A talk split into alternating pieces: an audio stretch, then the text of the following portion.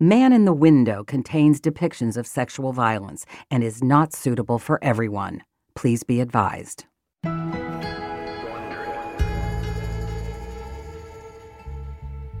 Lieutenant Mike Garlock of the Auburn Police Department spends nearly a year laboriously whiting out names and addresses from more than a thousand 1970s duty reports he hands me in small batches. What strikes him in all of this is Patrolman Joseph DeAngelo's consistency. A victim or a person or a citizen called up asking for an officer, and he was sent, and that was about it. He consistently lacks initiative. Officer DeAngelo at the time just handled his calls for service, and that's what he did. And it didn't seem to me like there was much in terms of what they call in our profession as proactivity, uh, which would mean looking for suspects or looking for crimes that might be occurring or suspicious people or prowlers. DeAngelo does show initiative in pulling over young people, particularly women, to cite them for alcohol. He hauls two teen girls to jail for stealing, yes, two candy bars.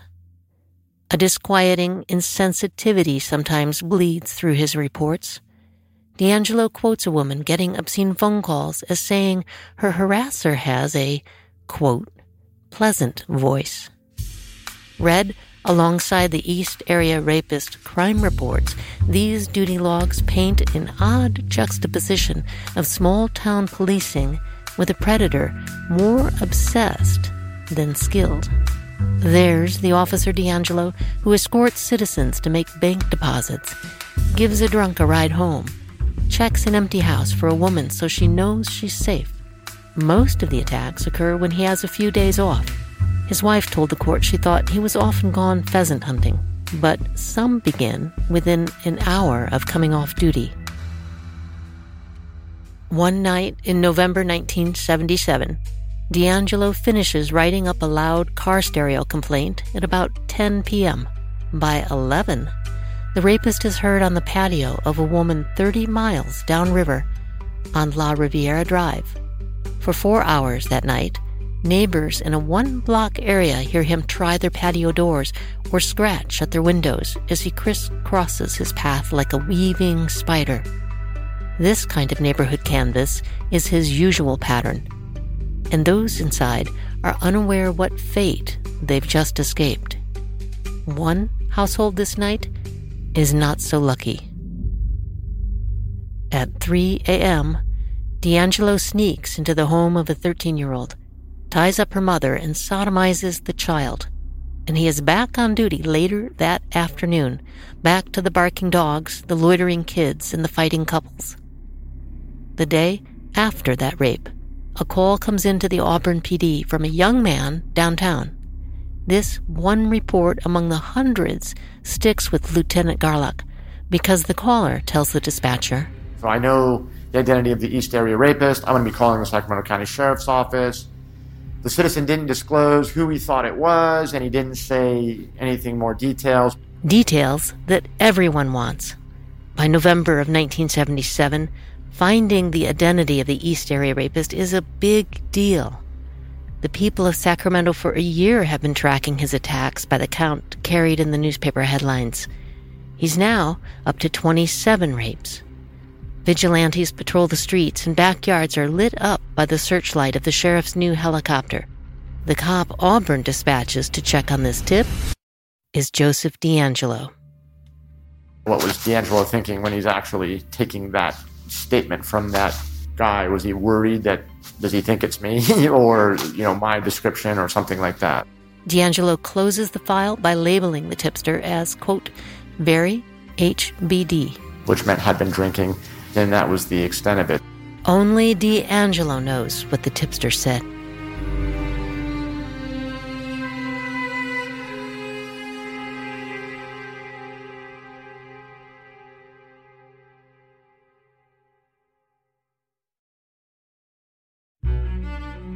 From the Los Angeles Times and Wondery, I'm Paige St. John, and this is Man in the Window.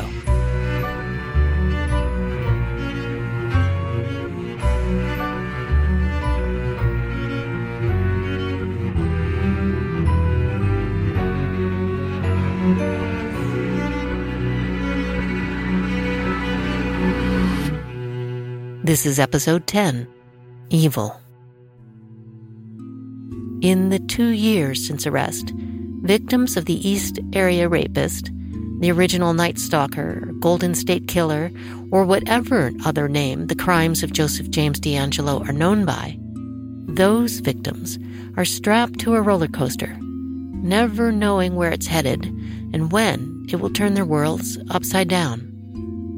But for three extraordinary days in August 2020, they are the ones in control.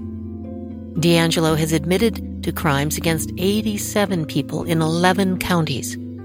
As part of the plea agreement, prosecutors have asked that he be sentenced to 26 life sentences, 12 of them to run consecutively. Sentencing is in a few days. But first, in a small, old fashioned courtroom on the first floor of the Sacramento County Courthouse, the victims of DeAngelo's crimes have a chance to speak. Judge Michael Bowman presides over what will be a marathon, three day hearing. Remember, you waited a long time for this. There's no need to hurry. You need as much time as you want uh, to speak and say what you need to say.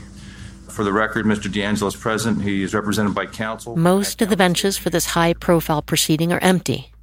Because of COVID 19, only a few victims and their supporters can enter at a time, and others wait their turn out in the hall. A few case watchers, largely women who believe they were stalked or raped by DeAngelo, have been given seats by lottery. The rest of the world is dialed in through court YouTube or TV satellite feed.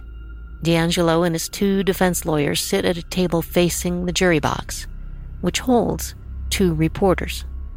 I'm assigned the seat directly across from DeAngelo. This close, it's clear DeAngelo is fully present. He finds a focal point and he holds his eyes there. The water bottle before him. A spot on the wall. My face. For a brief while, I return the stare, wondering who will blink. Both sides ready to proceed? Yes, sir. Yes, sir. All right. Uh, my understanding, moving on to the first victim impact statement, uh, the defendant admitted to the uncharged acts as follows rape of Jane Doe 14 having occurred. The first rape. Thank you. My name is Karen Vayer.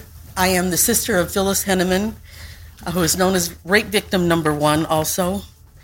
I'm speaking her impact statement because she is uh, ill at home. On June 17th, 1976, I went to bed not knowing that in just a few hours,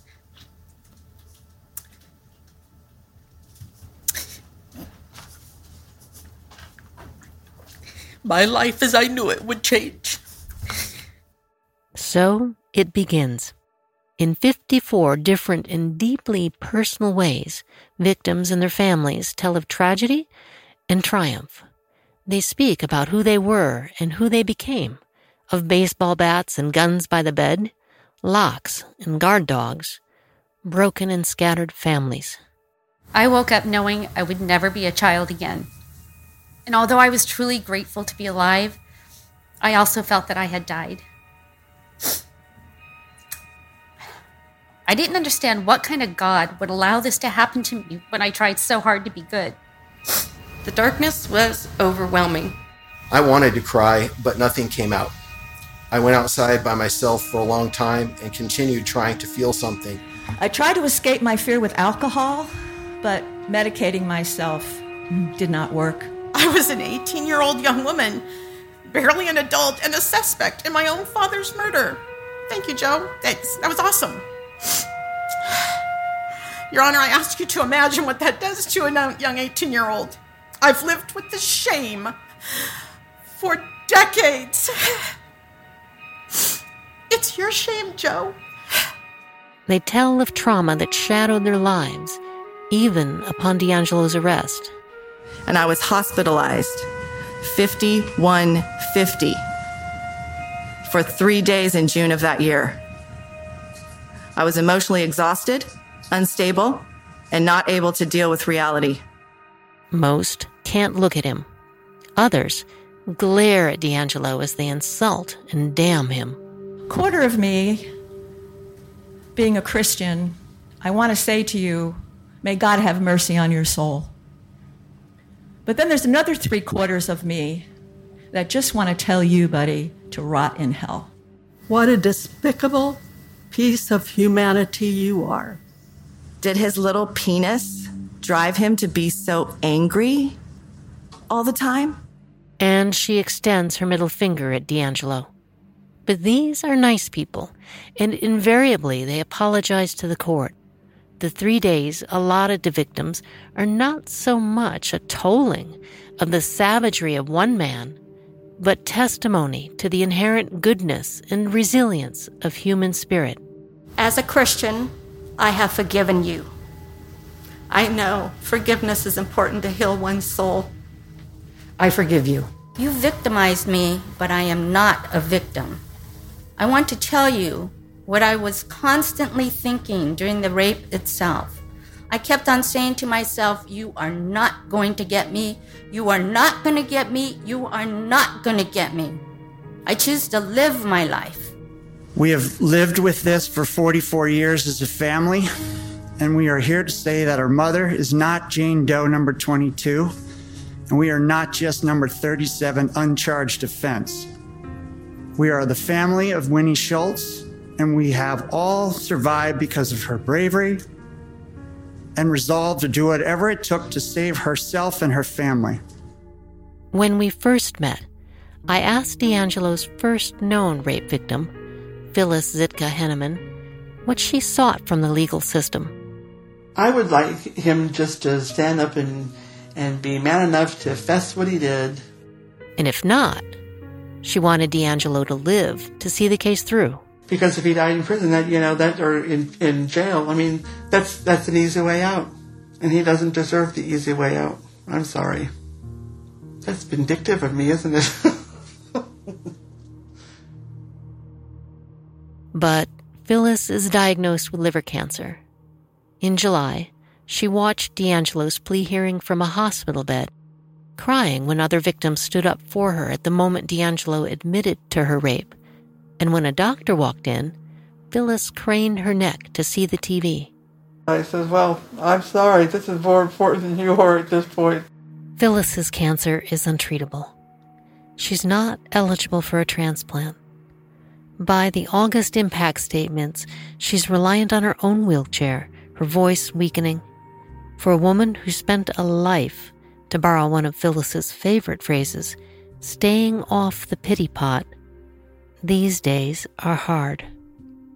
Writing the words for her sister to read in court, Phyllis is more than ready to end her 43 year association with Joseph DeAngelo. You know, it could be me again.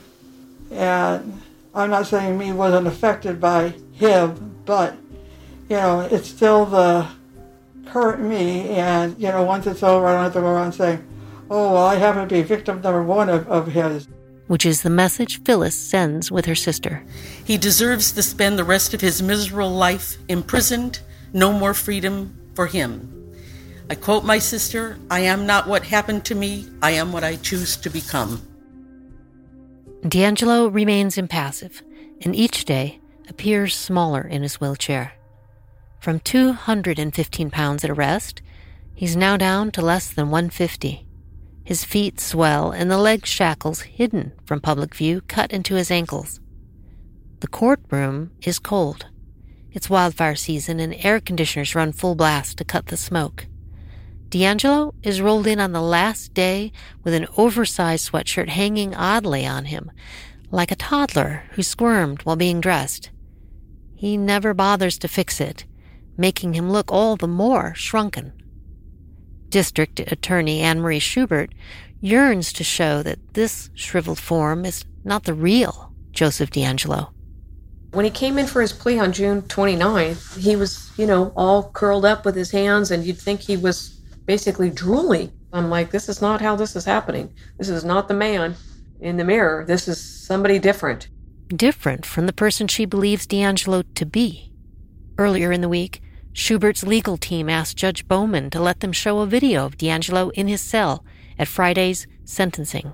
It shows him climbing, it shows him moving about uh, and being very flexible and strong. Bowman doesn't see why that matters. He has entered guilty pleas to 13 murders, and he has admitted to being a serial rapist. I'm not sure whether or not he can move around inside his cell is particularly relevant.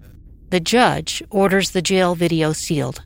Victims, too, struggle to unmask DeAngelo, one perhaps harder than the rest.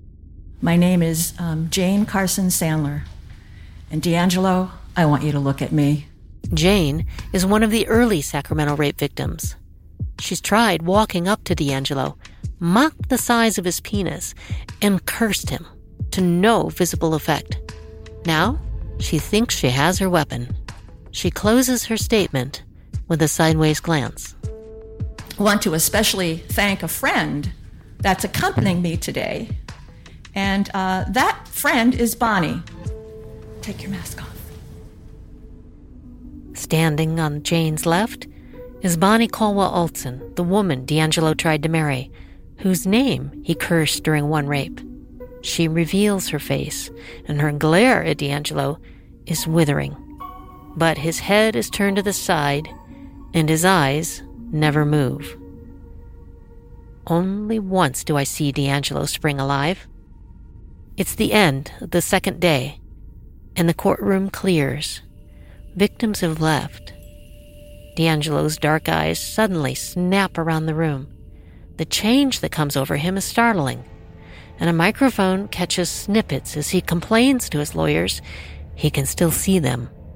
He jabs a finger at the source of irritation. Victims who hear of the incident will take a measure of satisfaction thinking they've finally gotten under DeAngelo's skin. But the person he points to is the reporter next to me packing his gear. It's a reminder. Whatever I think I see in DeAngelo, I do not know what's within.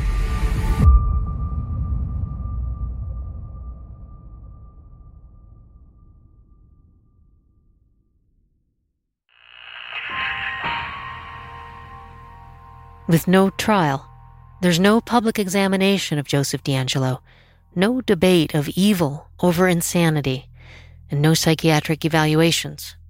But D.A. Schubert doesn't hesitate in her diagnosis.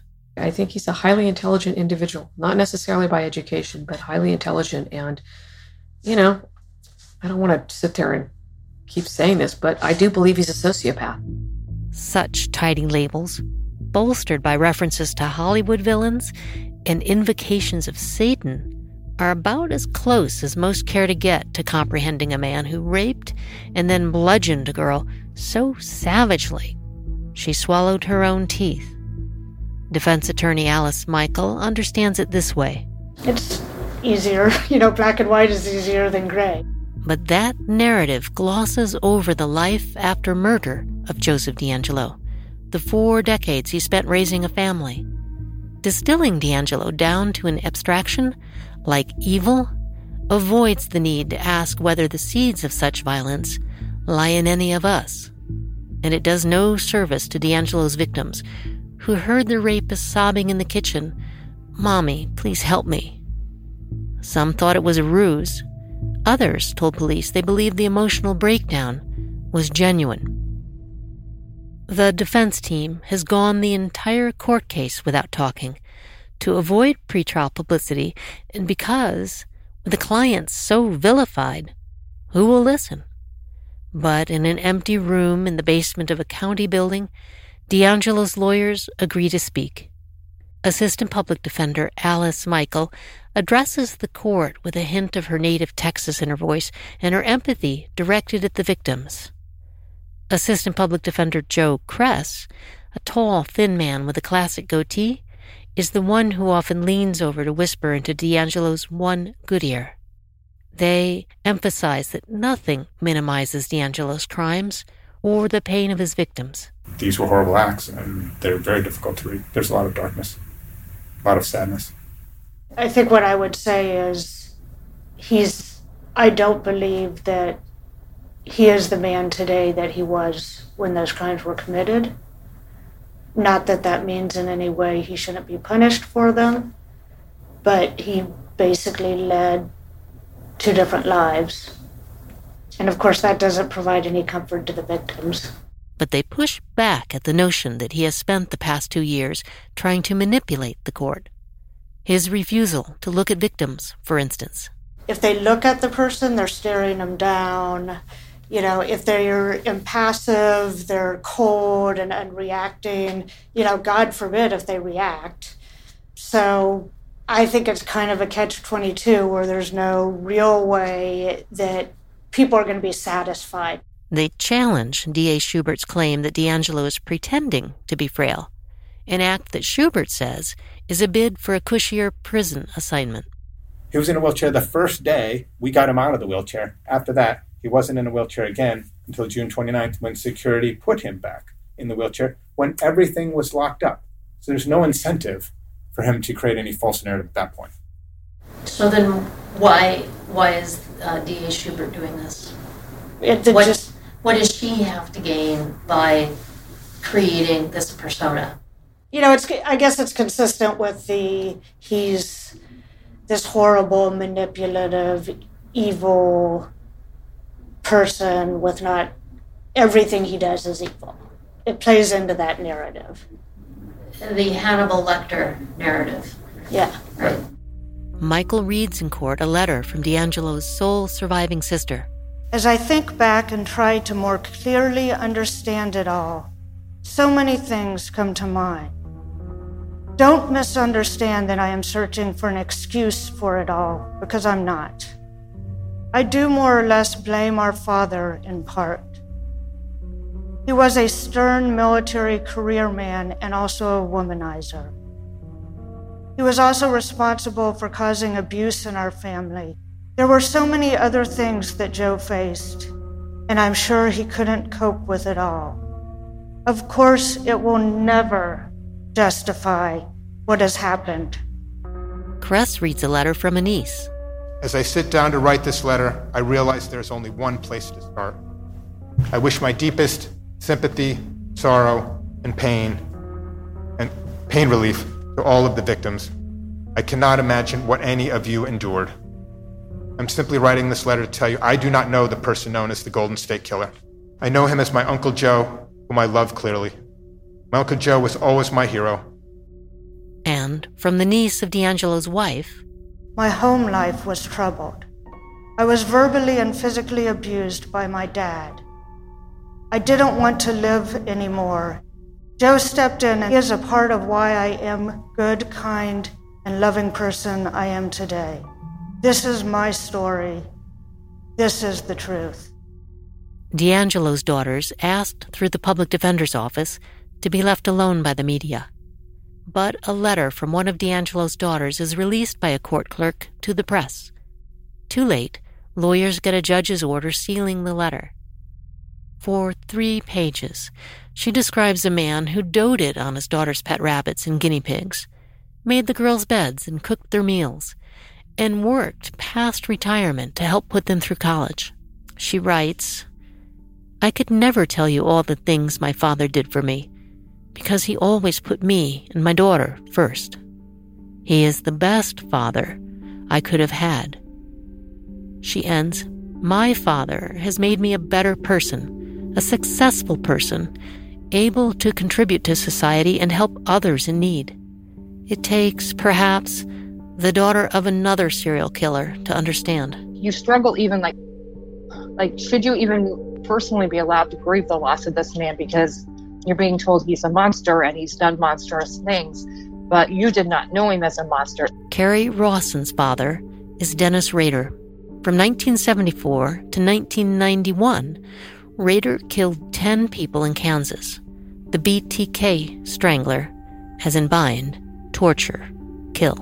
Like DeAngelo, Rader pursued an education in criminal justice, enjoyed a uniform and authority, and like DeAngelo, Rader raised a family.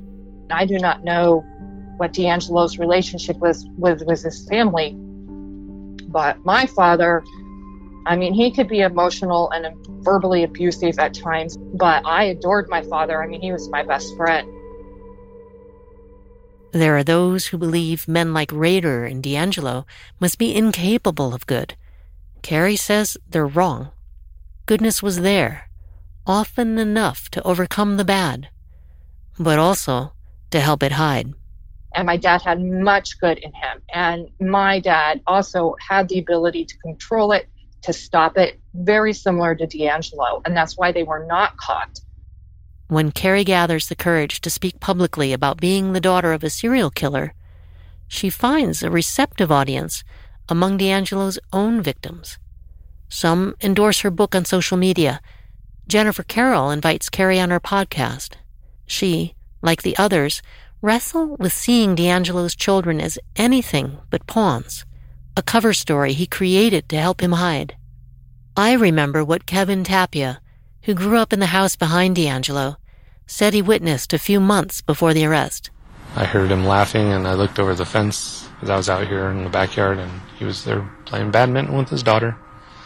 They were just having a normal family moment. Was that also a pretend life? Some of the victims said that too. You know, that he, it was pretend. That was pretend. That was all a pretend life. DeAngelo has refused since his arrest to speak to his family, including to his daughters. The only people DeAngelo has been known to confide in these past two years are uncertain if rational answers are possible, including from the killer himself. Well, the question I keep coming up, that I keep hearing is why? Uh, and that's not a question we can answer. We're not going to, no. Do you think it's even what he understands? Don't know. No comment. Yeah, no comment.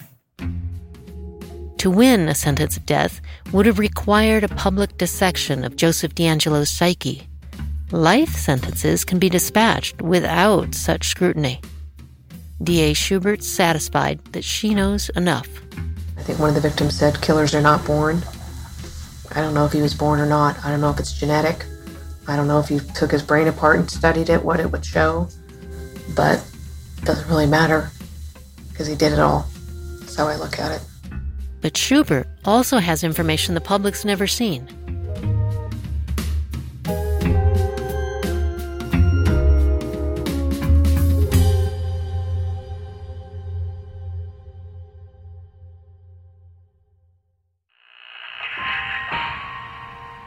It takes a series of secretive meetings and confidential sources to find someone willing to show me the video of DeAngelo's questioning after arrest, which turns out to be 15 hours within the interrogation room over two days.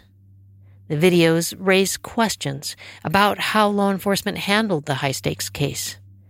They show courtroom remarks attributed to DeAngelo were out of context and incorrect. The confessions especially.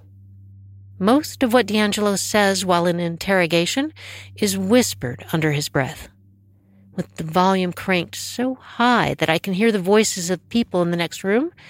I can just barely catch the rapid staccato of, It's so shameful I did all that, all because I was too weak to stand up.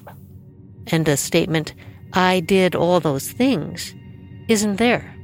DeAngelo actually says he was controlling me, controlling everything I did almost. Or maybe always. When DeAngelo whispers, I've destroyed all their lives, it's clear he's talking about his daughters. Despite the difference, the Sacramento District Attorney's Office said the comments it attributed to DeAngelo were not taken out of context and reviewed by DeAngelo's own defense team. What is clear on the interrogation videos is that this is a man we've seen before. The troubled teen in 1963 who spends his nights out on the prowl. The Visalia bedroom ransacker, cornered by Officer McGowan in 1975, who feigns feebleness before firing his gun. The rapist, who weeps on the pillow of one victim or is heard arguing with someone in the kitchen and the shape shifting shoplifter and the disgraced police officer in 1979 who drops his voice to a whisper when he tells an examiner he sought to kill his chief. Also in the room that night, here is the tragic father, a man who coveted a middle class ideal, the happy families living in suburban innocence, who, when he could not appropriate it, sought to prey on and destroy it. Or If you believe the prosecutors, what happens after arrest is an act. DeAngelo is brought into interrogation at about 5:30 p.m. and questioned by Sacramento Sheriff's Detective Ken Clark. The detective who has doggedly hunted DeAngelo for years is friendly and accommodating. Clark arranges to remove the shackle cuffing DeAngelo to the table, provides him a selection of soft drinks that are never touched. It's more than an hour before DeAngelo breaks his silence. What have I done? His voice, it's high and childish, and he talks like he's confused or simple minded. Detective Clark says, Well, I'd like to talk to you about it. But first, Clark offers DeAngelo something to drink, and he asks if police can go into DeAngelo's house to turn off the oven. DeAngelo had said he had a roast cooking when the surprise arrest came down. Clark tells DeAngelo he can see why he felt he had to shoot Brian Maggiore, the man who was chased down and shot when he and his wife came across DeAngelo on an evening walk. But, Clark says evenly, it seems to me you're the only one who knows why Katie had to die. Clark says he can tell from the odd kindness DeAngelo sometimes showed early victims, covering a shivering girl or loosening the gag on a man, that DeAngelo was conflicted. He coaxes him now to open up. He says, I don't judge people. The plan was for Paul Holes to come in next, but DeAngelo is starting to ask about a lawyer, and the team is afraid they might have to shut things down. So, to speed things up, the DA's investigator from Ventura County is brought in. Steve Rhodes is cast as the tough cop. He bullies DeAngelo, tells the crumbling man he knows he's guilty. His semen was found inside a dead woman. Rhodes asks why DeAngelo is sobbing. He says, Not sure anybody's gonna cry tears for you. DeAngelo just stares back.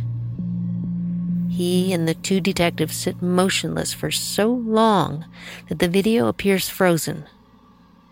It's only when DeAngelo is alone, finally, that almost imperceptibly, he starts to whisper. The barely audible words seem self soothing. I've done nothing, I've done nothing. It's almost three hours in the interrogation when, left alone, DeAngelo drops his head into his hands, and the whispering takes on a new dimension. On the verge of tears, DeAngelo mutters, I've done nothing. I took control. His voice is flat and raspy, like the rustle of dead leaves. I got stronger. I got stronger. I got stronger. I finally took control. As the night wears on and the bullying becomes harsher, his muttering becomes more distraught. I took control. Pushed him out. DeAngelo says I pushed him out as if he's shoving someone right there. Five hours in at 10:30 p.m., he'll use this particular name twice that night. Jerry. I pushed Jerry out. After I pushed him out, I had a nice life, a happy life. Oh, so happy. Oh, it was so wonderful. It was wonderful. It was so wonderful. He sighs, and his voice finally surfaces, now sounding every bit like a seven year old child. He was always there, always sending me out, always making me go out. I wasn't strong enough to stand him. I couldn't stand it. I couldn't stand didn't want to. I didn't want to go out. I didn't want to do those things. He made me. I wasn't strong enough to stand him. And he lets out a sob. Mom, he was so mean. He was so mean. Rotten, that old dead son of a bitch. He was mean and rotten. He was so mean and vicious. He ends. I just want to be with my mother. It sounds like a death wish. K. Louise DeAngelo Bosanko died 10 years ago. The rapid whispering resumes, much of it unintelligible. My children are all suffering so bad. They are suffering horribly. It's so shameful. All because I was too weak. His hand over his face, He mutters, I don't remember any of it. What have I done? It's when DeAngelo whispers of his family. The detectives bring his daughters to the door. They're instructed not to cross the threshold. DeAngelo silently looks into the face of the first. When the second daughter wails, I love you, Daddy, he says softly, Go away. Go away. Go away. Goodbye. She obediently leaves. He continues repeating, Goodbye, even after the door has closed. He mutters and whispers for hours. The detectives read DeAngelo his Miranda rights several times the right to remain silent, the right to an attorney. And DeAngelo asks about or for a lawyer at least six times over the next 24 hours. But the questions will not stop. Before he's taken away to booking at 2:30 a.m., DeAngelo says to himself, "Why won't let me talk to an attorney?" DeAngelo doesn't know it, but outside the room, an attorney from the Sacramento prosecutor's office has been listening in and coaching the officers on how to keep the interrogation going. It's important to say here the U.S. Supreme Court repeatedly has ruled that police must stop interrogation when someone in custody asks for a lawyer. The justices say it doesn't matter if the officers are from different jurisdictions, taking turns and asking about different crimes. Had there been a challenge, the court could have suppressed anything, DeAngelo said. Two of the agencies involved, the Ventura County DA's office and Irvine City Police, responded saying they believed the officer's conduct was appropriate. They described Miranda as governing what can and can't be used as evidence, a perspective some legal scholars and defense lawyers consulted by the Times do not share. Irvine spokeswoman Sergeant Carrie Davies said it's not encouraged, but there are times officers should keep questioning a suspect, like the Golden State Killer. Maybe there were murders police didn't know about. But the chief deputy of the Sacramento District Attorney's Office contended that despite asking about and for a lawyer, in the DA's eyes, DeAngelo had not invoked his Miranda rights.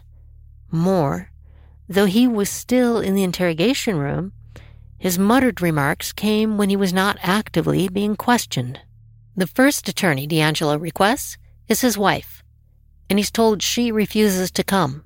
A public defender learns about the arrest on the news, and she goes to the jail the next morning, but the sheriff's department refuses to let her see DeAngelo. So she finds a judge and gets an order appointing her as counsel, and she returns to the jail. The sheriff's department still turns her away. For eight hours, DeAngelo's lawyer is kept out. She stands on the sidewalk in frustration. While, on the day after arrest, she's trying to get in, DeAngelo is brought back into the interrogation room, now with a large bandage covering the top of the head that he buries in his beefy hands. Sources tell me that jailers contend DeAngelo rammed his own head into a wall. He's alone for several hours until detectives from Orange County show up. When they do, he says again, I want to talk to an attorney. With that said, the detective replies, Do you mind if I just talk to you about this whole thing? I want to talk to an attorney. Well, just hear me out. They show DeAngelo pictures of murder victims and leave him alone again, the photos on the table. You don't get it, he whispers. I didn't kill people. It wasn't me. He reaches over to lift a photo and jerks away as if bitten. Oh, God, DeAngelo says. God damn it. I've never seen that stuff before. I mean, that's. God damn it. Please remain seated and come to order. Department 24 is back in session.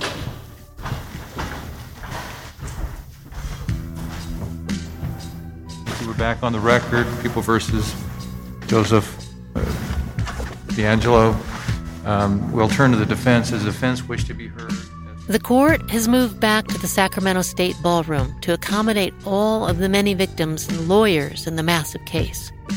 Deliberately hidden from view is the belly chain locking DeAngelo to his wheelchair. The sheriff's department is insisted on this added security. The prosecution teams take turns in a series of closing remarks requesting the harshest of penalties. It's finally time to pronounce DeAngelo's sentence.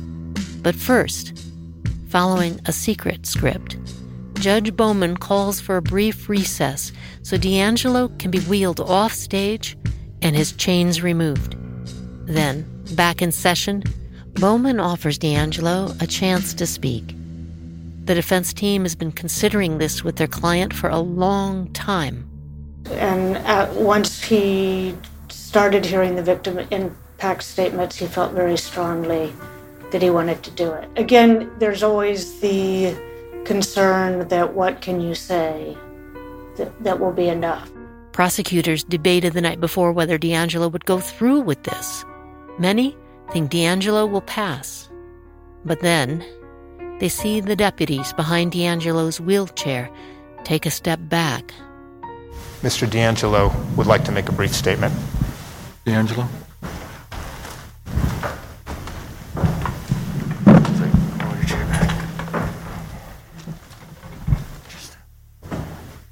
DeAngelo smoothly rises from his wheelchair, unassisted. His hunched shoulders pull back. His slumped spine is straight, and his chest broad and flat. He has the form of an aged gymnast. In this moment, the PA system falters. I've listened all your statements, each one of them, and I'm truly sorry to everyone I've hurt. Thank you, Your Honor. Thank you, sir. Defense submitted. As Judge Bowman takes the next 29 minutes to pronounce all of the charges and life sentences, Anne Marie Schubert in Prosecutor's Row is struck by the sudden change she's just witnessed. Very domineering, very tall, really imposing. And to some extent, it was just like maybe he wants the last word. And that was like, you are not the man that you portrayed yourself to be. More, Schubert knows what a letdown this apology is. Pretty much the, the most common question from all of these victims is why? Why did you pick me or my family? I mean, that's a, I mean, that's why when he stands up and says what he says, I'm like, is that it? That's all you got? There's so much more DeAngelo could say if he chose. And maybe it's a control thing for him because I he knows the answers to all of it.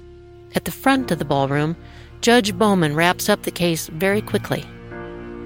Mr. DeAngelo, you're now remanded to the custody of the Sheriff of Sacramento to be delivered to the custody of Director of Corrections and Rehabilitation to serve the remainder of your life in state prison. We are adjourned.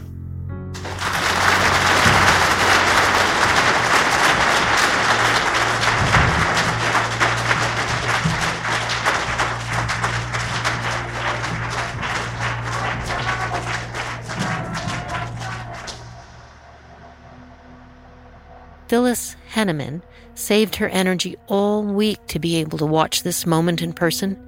She's visibly exhausted as her sister rolls her out in her wheelchair and happy now to leave the case behind her. I was surprised he spoke. Do I feel was sincere? I am. Um, it was just words. It's just words. What strikes Jane Carson Sandler isn't DeAngelo's brief apology. I was totally surprised. Totally surprised when he stood up. How quickly he stood up and how unfrail, is that a word? unfrail he looked. yeah, yeah. Do I believe anything that he said? No. But D.A. Schubert isn't done with DeAngelo. She has something more to prove. With the judge gone and the court adjourned, the prosecutor takes charge of the ballroom. All semblance of COVID 19 social distancing is dropped as media crews and crime victims crowd in. This will not be a normal post court press conference. So, after the, uh, the last two years of court proceedings, many people have asked and wondered really, who is Joseph DeAngelo? The truth of who Joseph DeAngelo is lies not just in what happened in the courthouse, but what has happened in his jail cell. Schubert does not play DeAngelo's interrogation scenes. She plays portions of the jail cell video that the judge sealed earlier in the week. On the screen, a 20 foot tall Joseph DeAngelo stands erect in his cell and vigorously swings his arms above his head, exercising, his cane idle in the corner. In another clip, he presses a wet paper towel with his foot and smoothly sweeps his leg across the floor in large arcs, mopping every inch of his cell floor. The surprise in the ballroom is audible when Schubert shows the clip of DeAngelo climbing up onto a wall shelf to methodically set cards across a glaring fluorescent light. And Schubert flashes next to a photo of Gay and Bob Hardwick's living room the morning after Gay's rape.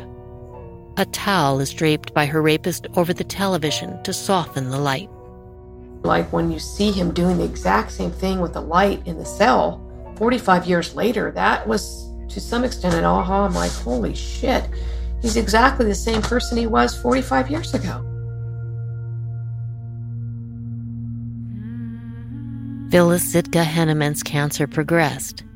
In early November, several victims and one of the original case detectives gathered at her bedside for a small Christmas celebration. They sang Silent Night. She died a week later. Gay Hardwick received a written apology from the San Joaquin County District Attorney.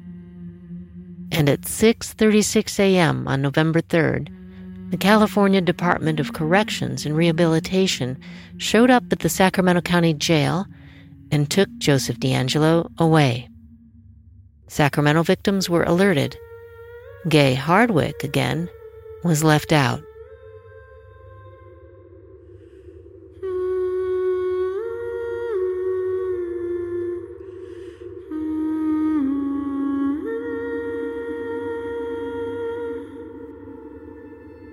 From the Los Angeles Times and Wondery, this is part 10 of Man in the Window.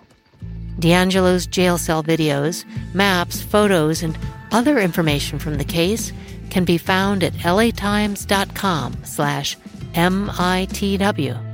Also at the Times, you'll find exclusive reporting. Man in the Window was written and reported by me, Paige St. John. Original music is by Allison Leighton Brown. Music coordination and sound design by Marcelino Villalpando. Production assistance from Tressa Versteeg. Our editors at the Los Angeles Times are Steve Clow, Abby Fentress Swanson, and Shelby Grad.